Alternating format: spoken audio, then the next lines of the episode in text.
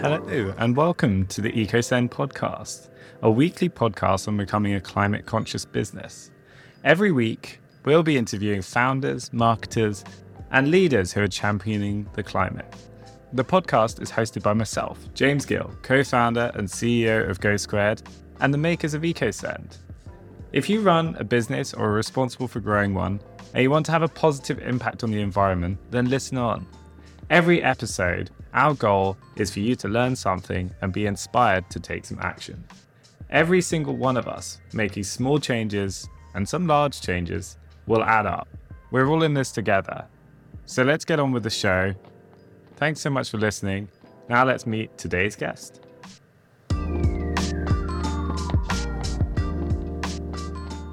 This week, um, I have the great pleasure of being joined by Maria from Soleil Marketing.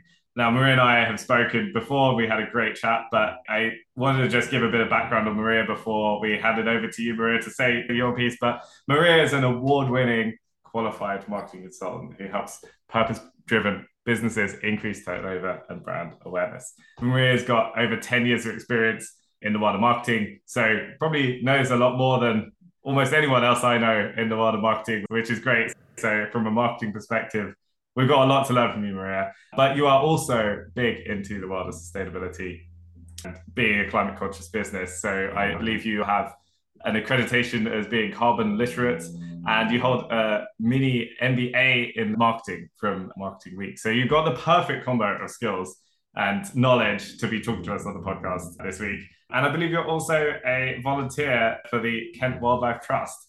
So you tick a lot of boxes for being a great person to be speaking to on the EcoSend podcast. So thank you so much, Maria, for joining us. Do tell us more about you, Maria, and uh, what you're up to at the moment. Thank you, James. What an introduction. I'm not sure how to follow that. We run Soleil Marketing, which is basically a consultancy that helps purpose driven brands with marketing strategy and execution. And ultimately, I work for purpose driven brands and I am purpose driven myself. The business is purpose driven. So everything that I do is trying to impact the planet and people rather than being exploitative or extractive or purely just in it to make money for myself. And that's kind of the mm-hmm. approach I try and take to business.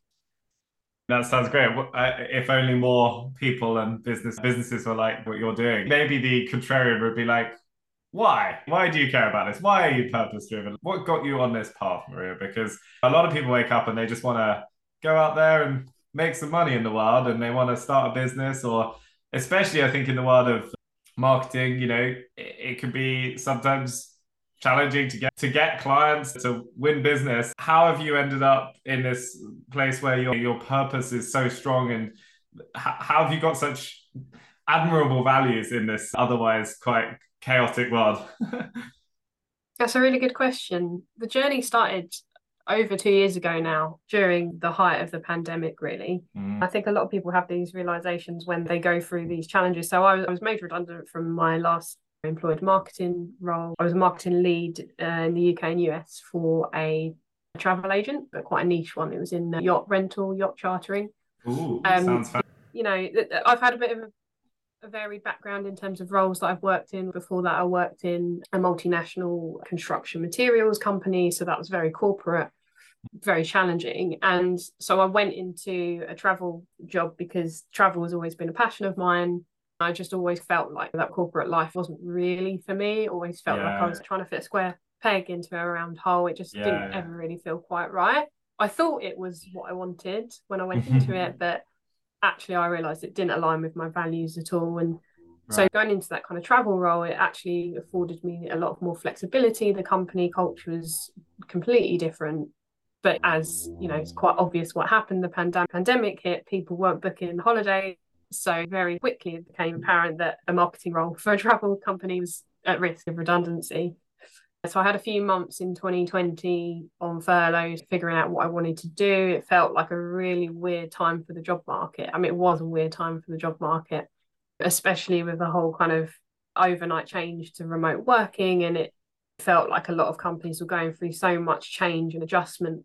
I was looking for roles and I couldn't really find a role that I felt really passionate about, that gave me what I wanted. And I actually spent some time doing some, it was actually a career change course be good. But ultimately, what it showed me was that all my values aligned with the idea of going self-employed but actually going self-employed in marketing for particular types of clients and doing particular types of work. So that's about from realizing that ways sort of cared about kind of social purpose social mobility. The environment stuff actually came into it a bit later for me. Right. So basically september 2020 I went fully self-employed. It's a bold move. It's a bold move. I mean, to be fair, it's almost like if I don't do it now, given the situation at the time, this is the best time to do it. But then that doesn't ever make it feel any easier. It's still hard to kind of get going. So I came across the B Corp movement. They're all about bringing purpose into business and using business as like a vehicle to solve social and environmental problems. And I was all like obsessed with it. So I really embedded the idea more of okay, I want to be a purpose led business and I want to only work with these particular types of businesses because that's how I've always felt in the past that marketing is there as a function to, you know, in revenue to drive profit for shareholders. The positive outputs of marketing are not shared across the business or maybe in wider society or to the environment. So I came across the B Corp movement loved it. And basically ever since i've been trying to to build that purpose and that kind of work in the running of my business but also the types of clients that i work for. It's always fascinating to hear people's journeys in this world and it's never a linear path I, I think. It's always paved with unexpected things. I mean not many people could really predict that we'd all suddenly start turning the world upside down and work from home and not be able to go out for two years.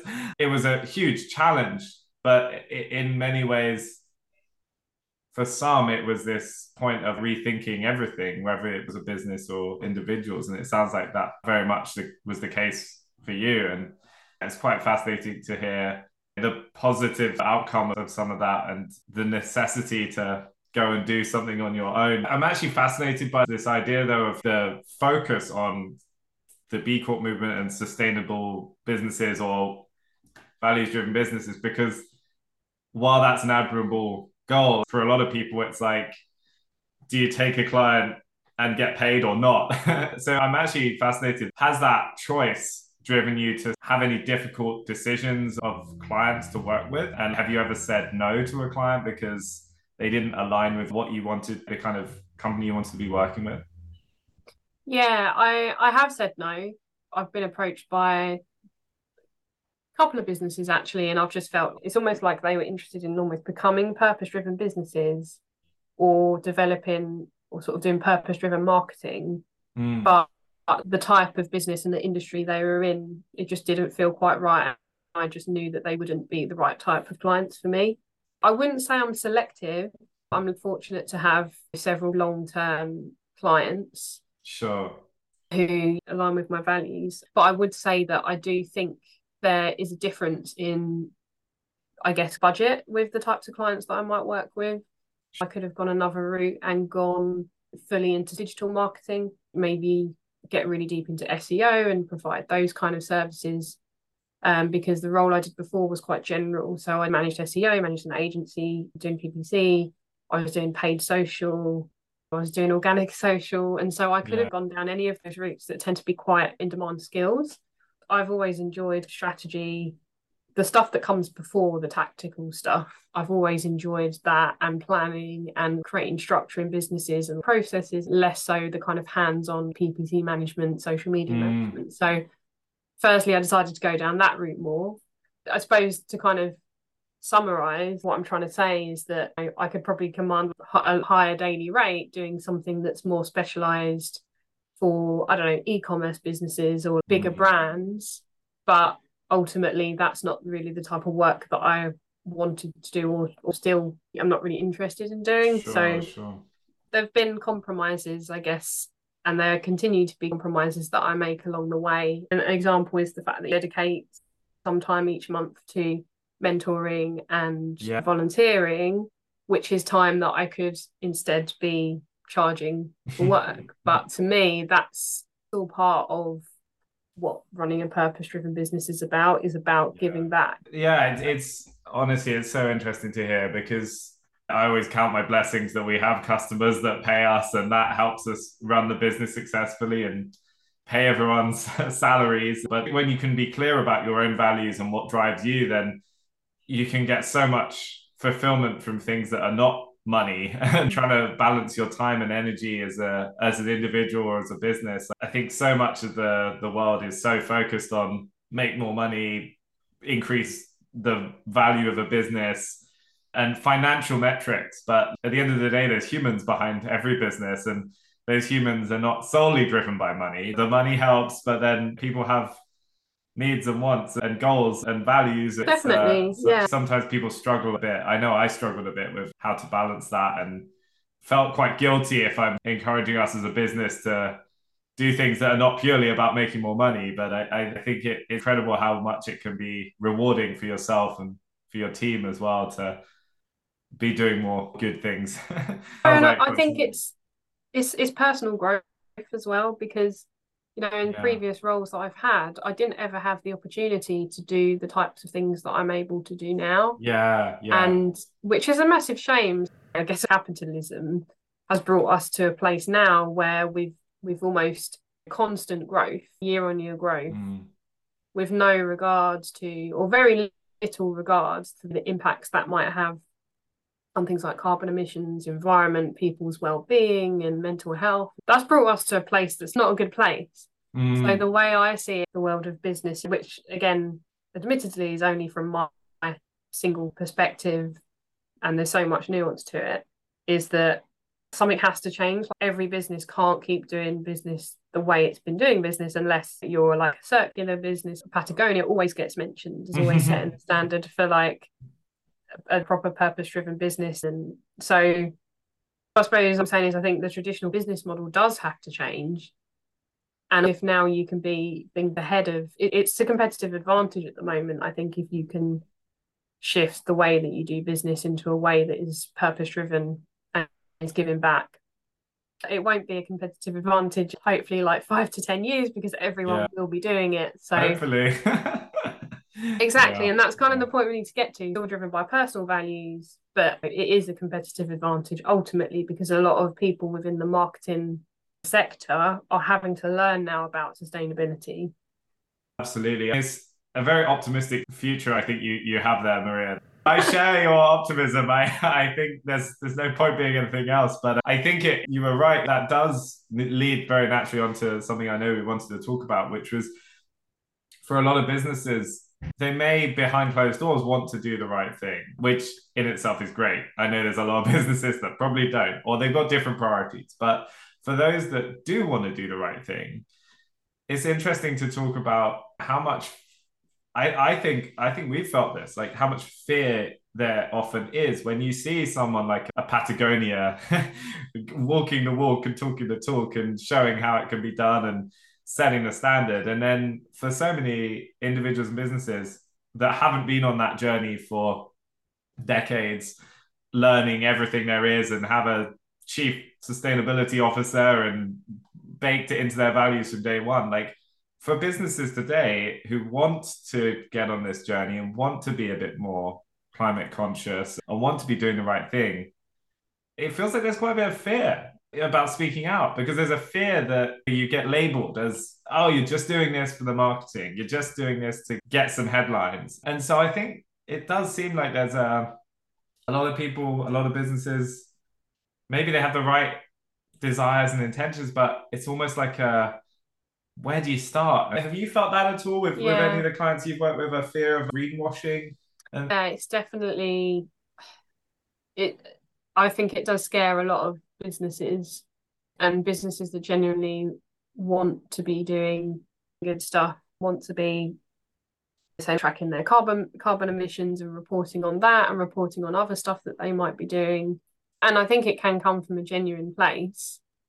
Obviously, often it will come from regulation. So yeah. it's not necessarily like they're just doing it of their own free will. I think those businesses that are wanting to try and make changes of their own free will are far and few in between because it generally right. will come from like a CEO founder who almost sees it as it's almost like a personal, you know, mm.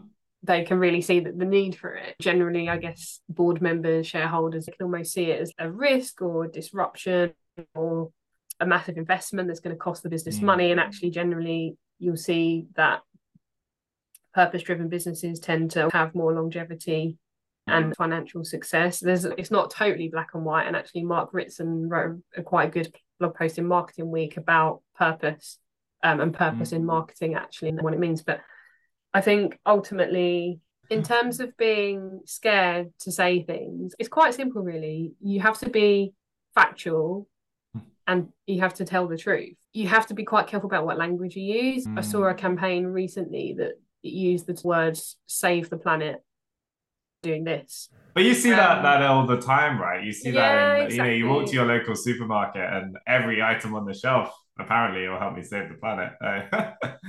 yeah, if you go by the Green Claims Code, which is the Competition and Markets Authority's instructions on what to say and what not to say, how to avoid mm. greenwashing, they will say you can't make um, big, grand, ambiguous claims. That's the type of thing you shouldn't be saying. But say you're releasing a new product that might have lower carbon emissions, that's great. And you can say 10% less carbon emissions than the, the competition or something yeah, like yeah, that. Yeah. Just making sure you're clued up on what the green claims code says sure and avoiding those things that are ambiguous and clearly not actually true well i know you were saying as well terms like i think it was eco-friendly you know you see a lot but actually that's quite meaningless when you get to the details, really. yeah, I had this chat actually with a sustainability consultant who knows an awful lot more than I do. Like, mm. I really know next to nothing compared to these people. And she just basically said, like, nothing is eco friendly, really. Basically, everything has carbon emissions attached to it. Every pound that is spent sure. has carbon emissions attached to it. So, anytime money is being spent, that's creating carbon emissions. Mm. There's not really anything that can claim to be eco-friendly. It could be better for the environment, but then you'd have to be say, why is it better for the environment? It's completely understandable why businesses might be scared of saying the wrong thing. And also quite frustrating, I think, when maybe competitors are saying things that are clearly greenwashing. That is really frustrating, I think, for a lot of businesses. Yeah. Yeah. But then ultimately, if you're genuine, you're doing things right, you're building that kind of trust with your customers and potential customers, then in the long run, you're going to be in a better position. That's the way I see it. For me, it's actually so fascinating where marketing and the values of business meet. So much around marketing is about copywriting and good copywriting and, and being an effective copywriter. And it feels like it's as it's more applicable here than, than ever, where you, you've got to be a great writer to explain the value of a product, but then also incredibly delicate and well sourced on how you talk about those sustainability and climate related claims. It's fortunate that in the UK we have the the green claims code, which I, I know if other people may not be familiar with it. We can link to it in the show notes as well, but I'm sure that it varies around the world of whether there's such clarity for how businesses should talk about their products in other markets. But I know when we we briefly spoke before that really interested me, Maria, and that was around trying to build a sustainable business. Is that enough? Is there further we should be going? And I know you had some thoughts on that, so I'd, love to hear you share those if that's okay. Yeah, of course. I think we're all on a continuous journey. I definitely am. I'm learning new things all the time. And yeah, um, in recent months, I've been learning a bit more about regenerative business. So it's kind of a step on from sustainability and having a sustainable business. Well, you know, this world within business is moving really quickly, so things are changing a lot. Um, so the idea around running a regenerative business is that so I guess to start with sustainability, like my understanding of sustainability is being able to run a business or have a society that is run in a way that almost sustains the status quo, which means ultimately it's about stopping things getting worse. Regeneration recognizes that we've created a lot of environmental and sociological damage through it mainly in the global north and western economies through the way business and business has really been done. But regeneration is almost looking at okay, so we looking at where we are, And looking at the fact that trying to achieve net zero is a massive feat, the things that need to change, like behavioral changes, like infrastructure. But ultimately, we should really be repairing the damage that we've already mm. created. So I suppose it's quite difficult to explain. I think one good example, one business that I've seen that I think represents this really well is a company called Elvis and Kresse. Okay. And they are, I believe they're a B Corp. They're actually quite local to, to me in Kent. And their original kind of business was to take old fire hoses from fire stations that don't mm. no longer used and create bags and purses and stuff out of these old fire hoses. Oh. Reducing waste, kind of a circular model. And more, I think in the last couple of years, they the founder actually, or the founders, sorry, there's two of them, they bought a farm in well, where they're based in Kent, they actually bought a farm. Wow. And you think, well, actually a farm has nothing to do with creating handbags and selling handbags. but why are they doing that? And ultimately they're to regenerate the land, they're they're doing loads of cool stuff. I'd recommend going, I think, going to their website or just reading up a little bit more about them. Yeah, this um, podcast is sponsored by Elvis. And... um, I mean, this is a good example, yeah, though. I, I guess just not to, sorry, I, just like you know, no, doing no, good no. things is in itself good for your business as well. You get attention as well for doing the right things, but it sounds like they're not driven by that. Yeah, I mean, they're very much driven by I spoke to the founder several months ago and they're very much driven by personal values and always wanting to do more and thinking okay like we make you know we make handbags but is that even good enough? Yes mm-hmm. we're taking waste and making it into something else. Yeah. But actually we need to be looking at how to like things like improving soil and repairing land and taking more carbon out of the atmosphere and stuff like that. So they're planting trees. I know they're doing some other stuff. I can't remember exactly what they're doing but a lot of businesses, I think there's other businesses that are doing things like that. Faith in Nature, for example, they make soaps and shower gels and stuff like that. They've recently made nature an official director of their company. so, so wow. So basically, the views of nature is represented in the boardroom officially, which is really interesting how, how they've managed to do that legally and yeah. stuff. So and I think that again fits into the idea of how can we regenerate and give back and repair damage that we've done over yeah. the last 150 years, essentially, to reset the balance because everything's out of balance. So to me, it's blowing my mind learning about it because I'm thinking, well, how does this apply to my clients? How does this mm. apply to the way I run my business? How does that even apply to marketing? And what does the future look like for marketing within business. Mm. I think it's a really interesting topic. I think it's going to grow that idea of really giving back and repairing rather than just profit, profit, profit all the time. Yeah, um, absolutely. It does seem that the last well, 150 years, like growth, growth, growth, but then as you say, I think it just makes so much sense. Being sustainable, if what we are doing is unsustainable, it isn't going to help us anywhere near enough to undo so much of the previous damage that's been done. And seemingly, the world is getting more and more knowledgeable about that damage we've done and about what could happen in the future. It feels the urgency and uh, the sheer amount of things that need to change and need to be done.